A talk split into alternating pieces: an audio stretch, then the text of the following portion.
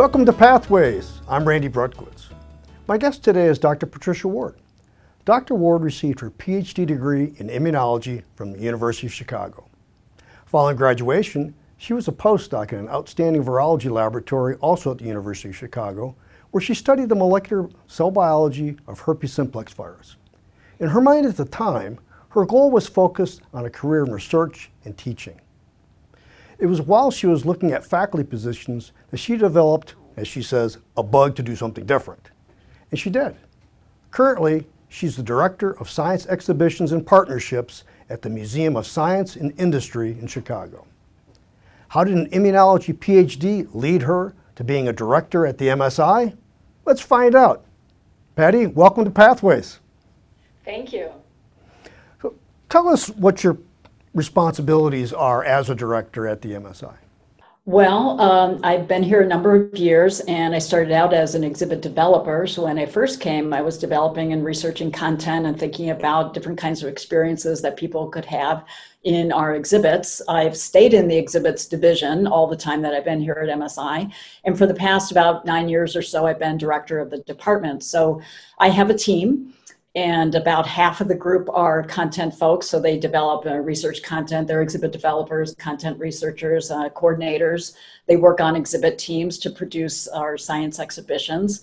I uh, have a wonderful assistant, uh, helps us keep everything glued together. And then I actually have a staff that has a, a different, very interesting job, and they take care of all the live organisms that we have here at the museum. We have a couple of exhibits that feature a chick hatchery, some genetically modified organisms within the context of our genetics exhibit that help people understand uh, what those kinds of science and technology um, applications can be. And so I have a team that takes care of them. So I, uh, I manage this department. I lead project teams. Um, I do a lot of things throughout the museum, different kinds of committees, um, you know, you name it. Being a, I think a lot of folks that, that have that kind of responsibility know what it means to run a department.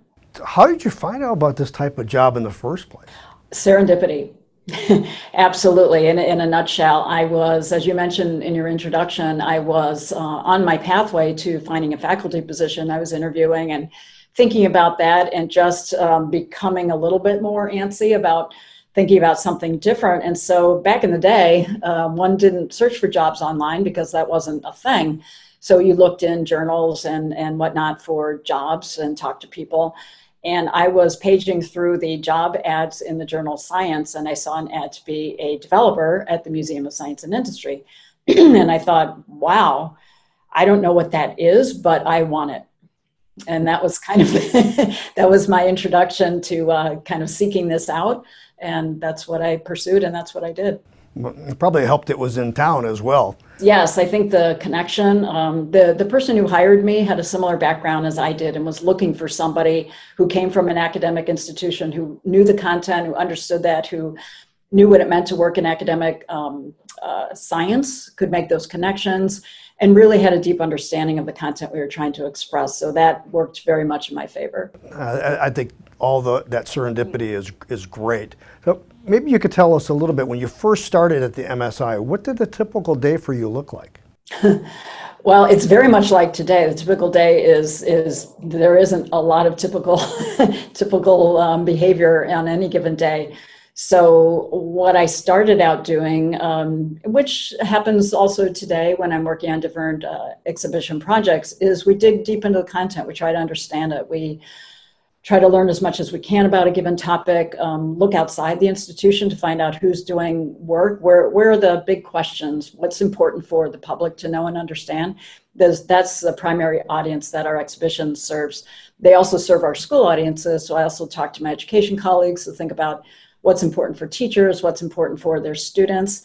Um, but our job is to make the science um, relevant, help people understand how it works into their day-to-day life, um, how to interpret the content um, such that it's not um, too academic in the sense that it involves a lot of jargon or concepts that are hard to understand and hard to realize um, why people should care. So that's really the goal, is we have to help people understand why, convince them, why should you care about this?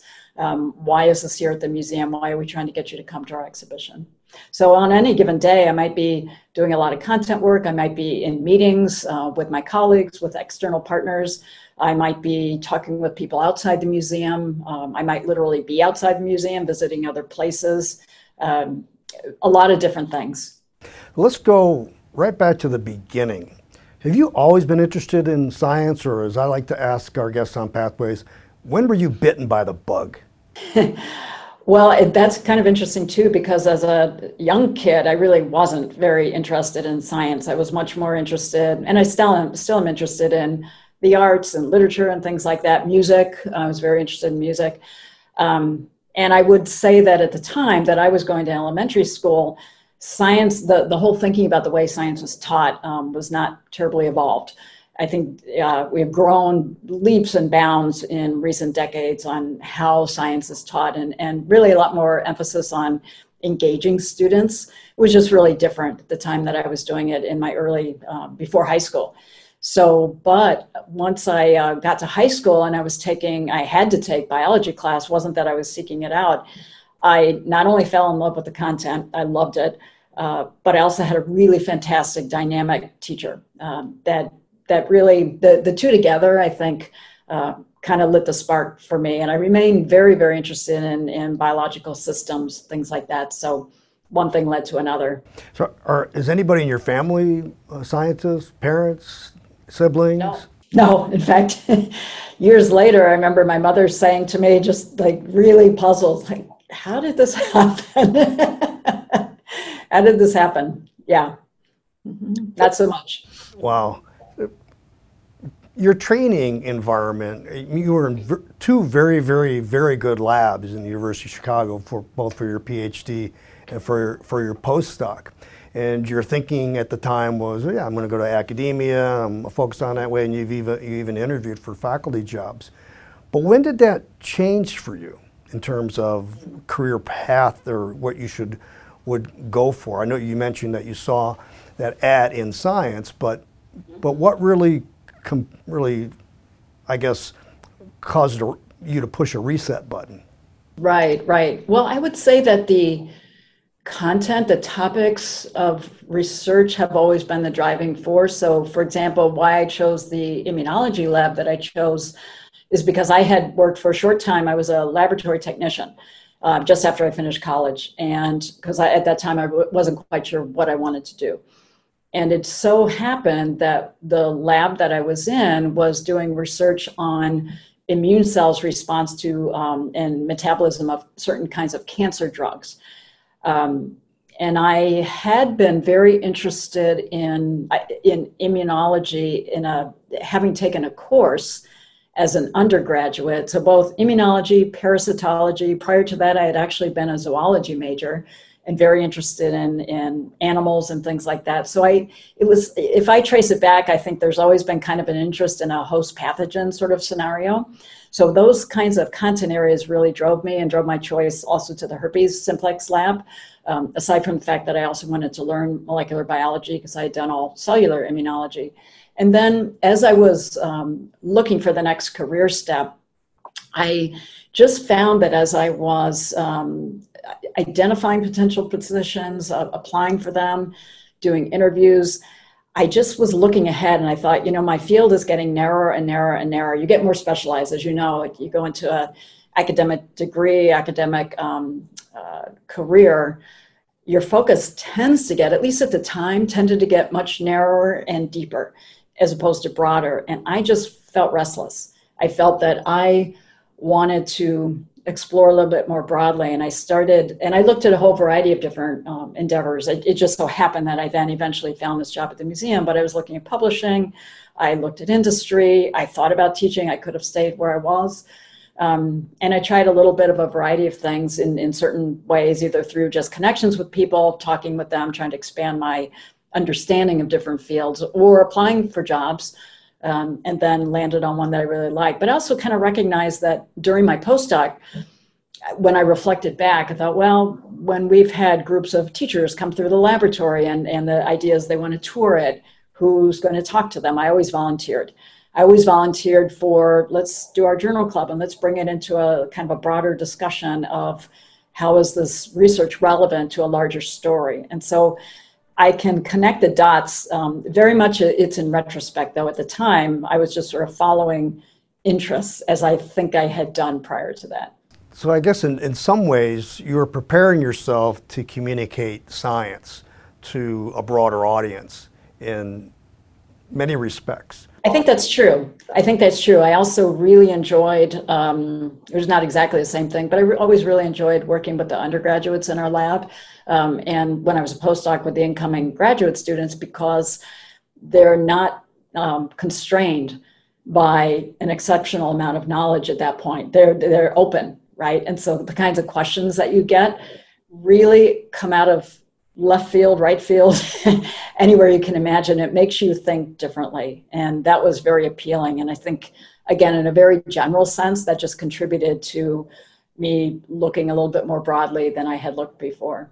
One of the things I believe that our, our listeners really think about, they're in a lab, whether they're, they're graduate students or postdocs, the question is support by the mentor for you looking at something other than an academic career.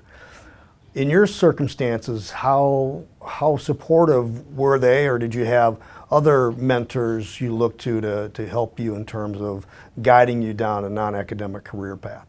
Um, I can't say that I did.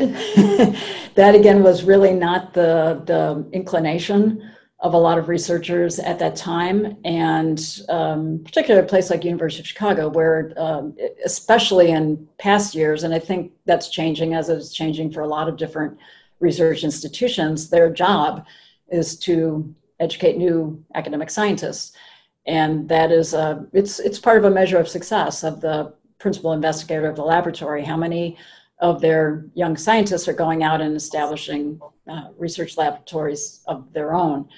So there was a lot I really loved about that. I mean, obviously I did it for quite some time, but um, it was unfamiliar for these, um, these established scientists. It's not pathways that they ever um, you know, pursued or, or people tended to pursue at that time. I think it's becoming a lot more common.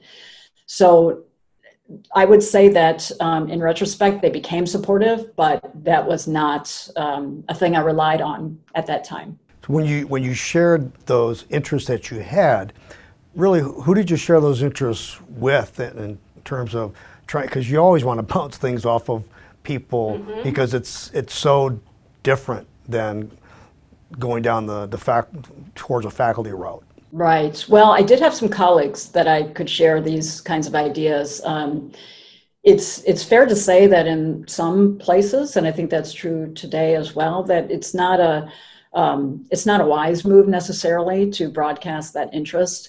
Um, that can and maybe be at odds with with the goals of the lab or the goals of of the principal investigator. So. Um, I, I was able to share um, some degree of broader interest with my uh, mentor for my uh, postdoc lab, because I was much more involved at that point in that laboratory. Um, and that individual also had other interests in, you know, lots of keen interest in music and the arts and things like that, and literature. Um, but it was um, kind of a, just an unfamiliar field. So it was very supportive as I was going through the application process for the job here at the museum. Um, and I was open about that. I shared that with him. So that was, um, that was not a, um, a difficult conversation to have, but it was so unfamiliar for him that, that it was completely unknown. So I shared it with friends and colleagues, um, people close to me in, in my world outside of, of the laboratory, just to Um, think about it. And I will say a lot of my colleagues were were really excited about it. They thought, what a great idea, and, and more power to you, essentially. No, that's great. That's the kind of support that that you want.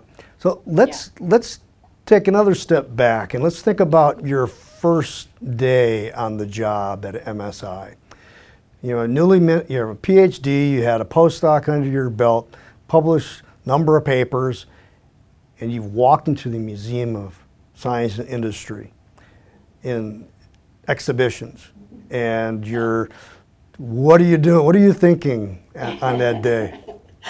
Well, I will say that um, fortunately, I never had the feeling of, oh my gosh, what did I do?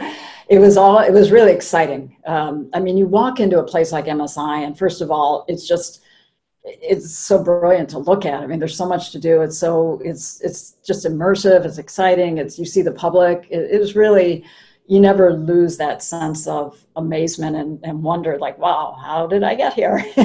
So that's, that's really neat. Um, I started out basically really like saying, thinking, I don't really have any idea what I'm doing yet. I will just do the best I can. And you, you know, you just take on, I, I mean, I, I had a boss, this person gives you a few assignments, you sort of dig into those.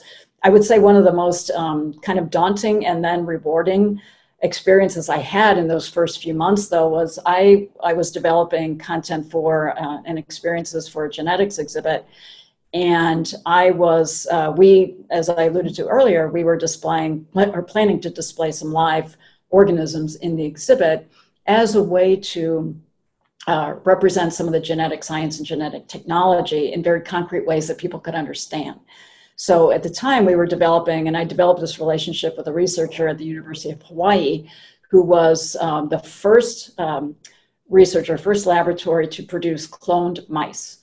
And so we were able to obtain some cloned mice from this laboratory, and we had them here at the museum. And my job was to um, create some interpretive signage and literally go out um, with these mice and some little, little brief amount of content um, to engage with our public and just start talking with them. And, and that was sort of a daunting assignment. It's like, oh my God, the public, I need to talk with them about this.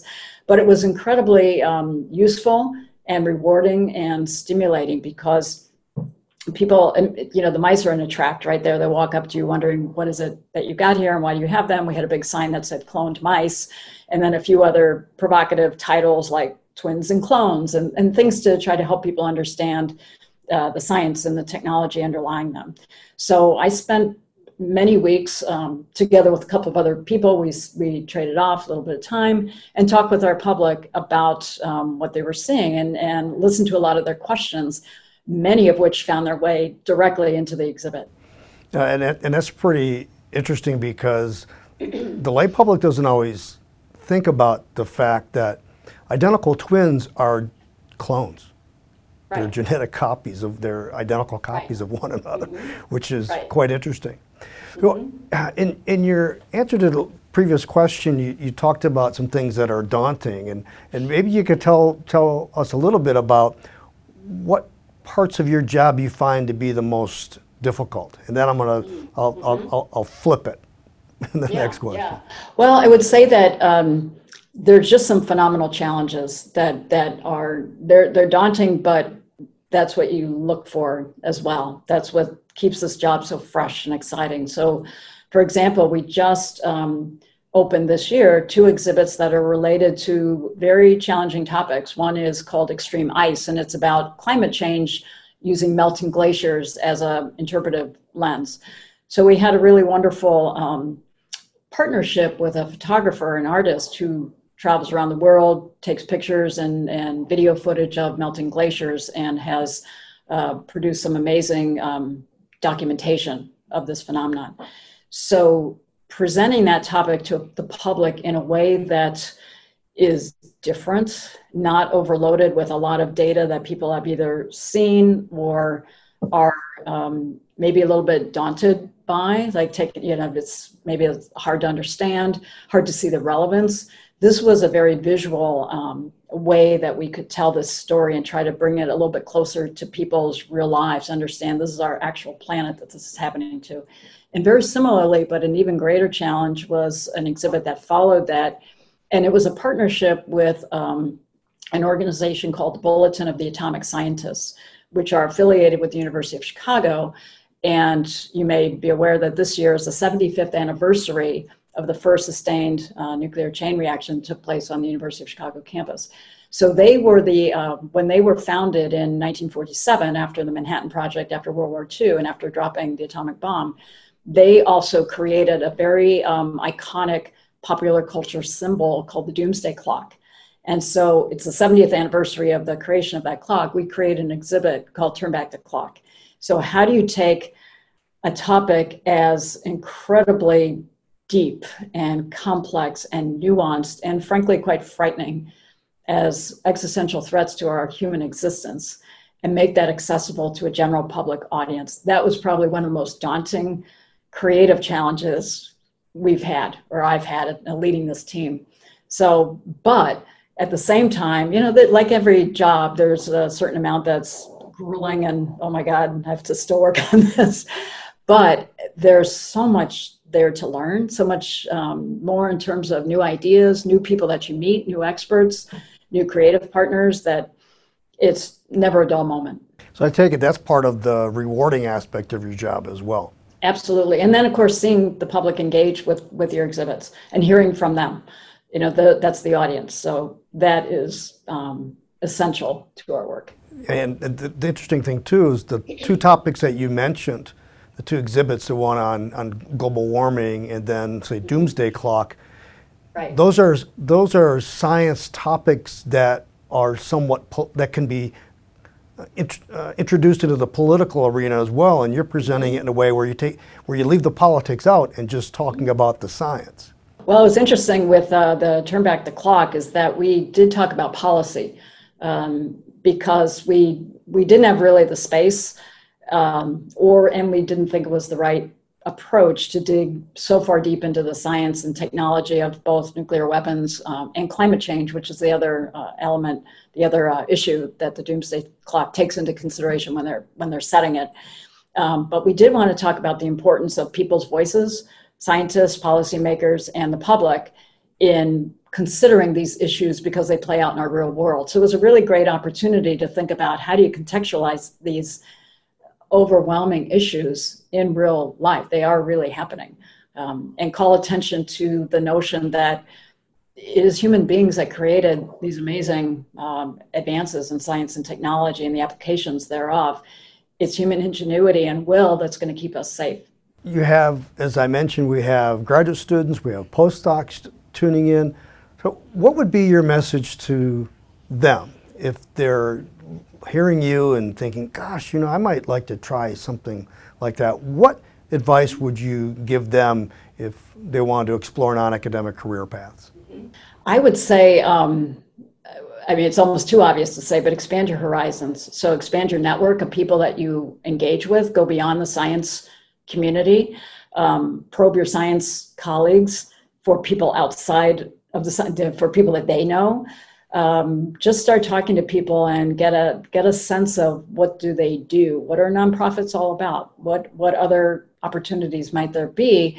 And recognize, and I think this is probably kind of the hard thing, but, but I do think that with a little bit of thought, that it becomes really clear that you recognize that the things that you learn as a graduate student and in the academic research um, world or as postdoc are very translatable into other uh, avenues, other careers. It don't necessarily mean that you have to go back to school, but you're obviously, you know, very independent in your lab. You're directing your own research. You're um, identifying problems. You're finding solutions. You're designing things. You are very creative. So use that. Think about what you actually are able to do. Think about the way that you interact with people, um, your experience in writing, your experience in presentations. I would say one very good uh, practical piece of advice is make sure you can write. Um, doesn't have to be creative writing, doesn't have to be a work of, you know, imaginative fiction, but write clearly, coherently, succinctly. Make sure that you know how to talk about your work in ways that make sense to people, because whatever avenue that you go into, whether or not you're working with the general public or not, you need to be able to express yourself. Communication is absolutely key. As I'm hearing you talking about your giving your advice to, to students and postdocs out there, I'm putting myself in their shoes and I'm thinking, all that's great, but how are you using your, your doctoral training, your graduate training in what you do today? Some of the things that we just talked about. So, for example, I think everybody who's in a graduate student lab, graduate um, is a graduate student or a postdoc is has done presentations. Right? You have to do that all the time. I have to do that all the time. I'm presenting, either when I'm talking with my teams or I'm presenting to some leadership group here or to donors or to others, members, whatever it might be. I have to constantly give various kinds of presentations, knowing how to put that together, um, how to synthesize information, um, how to write, uh, how to research. Um, in my case, it's mostly research content, but the other thing is because I'm a trained scientist and I've been in science worlds for a long time, I've been able to Uh, not only do exhibit projects that were in my sweet spot. So I came in here, I had come from a lab that did molecular genetic cell biology. I wasn't really a geneticist, but I knew a lot, you know, a fair amount. And then I figured out, what don't I know? Who do I need to help me with that? And since then, I've moved into fields like um, energy. We did an exhibit a few years ago um, that's all about energy efficiency. So it was a completely new thing for me, but because I didn't need to understand every nuance. I didn't need to be the actual expert. I needed to know what I didn't know. I needed to know what kinds of questions to ask. That's what you're doing when you're a scientist, right? And I need to um, just try to tap into ideas, uh, creativity, solutions, open your mind. And again, that's that's also, and make sense of things, pull things together, synthesize a story in, in my case now. So I think there are lots of parallels. The other thing that, that I do quite a bit of is establishing partnerships uh, with a whole variety of STEM professionals, whether they be academic scientists or corporate scientists or um, other other kinds of people that would be appropriate, you know, to involve in one of our projects. Now, that, that's great. Again, you're using your doctoral training every single day and, and things that, oh, and, that you do. Absolutely. Yeah. So, Patty, my last question. Is, is there a question that you think I should have asked you, but I didn't? Mm. I think one of the questions, and I don't have an answer, but I think it's a question that anybody listening to this probably wants to ask themselves. Um, and sometimes I have asked myself, should I have tried to come to this conclusion earlier? So I've run into uh, people that have left the academic community after they finished their graduate career. They knew right then. And And I think it is different, it, you know, these things evolve. I was still quite convinced when I was a graduate student uh, going into my postdoc that I was seeking an academic career. Um, eventually, I think I'm just kind of person who likes to shift um, every now and then. And, and that's the beauty of this job, it's shifting constantly. So I don't need to make a major shift, you know. But I think that's something that would be useful for the graduate students and young, you know, early postdocs to think about. Don't wait. Um, maybe think if, if if think you might be interested in something else, and also try to get other experiences. So I did a little bit of teaching when I was a postdoc. Try to get as many experiences as you can. Maybe the question to ask your audience is, ask yourselves, what in my environment could I possibly explore that I haven't? That's a great point, where because there are so many resources at various institutions, and not everybody knows that they have those resources, and they need to seek those out and see what that can, uh, how that can help them learn more about the different career paths that are out there that require doctoral training, and they have to use that every day. That's right. And many universities now are doing the kinds of things that you're doing, which is making available a lot more resources for people to considered to be inspired by other kinds of pathways. And people can be, and people are happy. That's the the other important thing right, to yes, point out yes, too. Yes, there's happiness in academia and there's happiness outside of academia. Well, that's great. I think that's a great point to, to close on. And Patty, again, thank you so much for, for participating today, and, and I think very helpful to our to our audience. It's been my pleasure. Thank you. So I'd like to thank my guest, Doctor Patricia Ward, for sharing her story of the steps she took from earning her PhD degree in immunology to developing a passion for the creative interpretation of science as a director of the Museum of Science and Industry. I also thank all of you for joining us on this podcast today. Remember, you can find us on the Indiana University School of Medicine's website, SoundCloud, and on iTunes under I U S M Pathways. Also, in addition to the audio from our broadcasts, for some of our interviews, we've captured the video as well. Join us next time on Pathways as we explore the career path of another professional who holds a PhD in the sciences, which landed them in their current and very exciting non-academic position. I'm Randy Brutkowitz. The theme music for Pathways, Supernova, was composed by Aaron Brutkowitz. Pathways is a production of the Indiana University School of Medicine.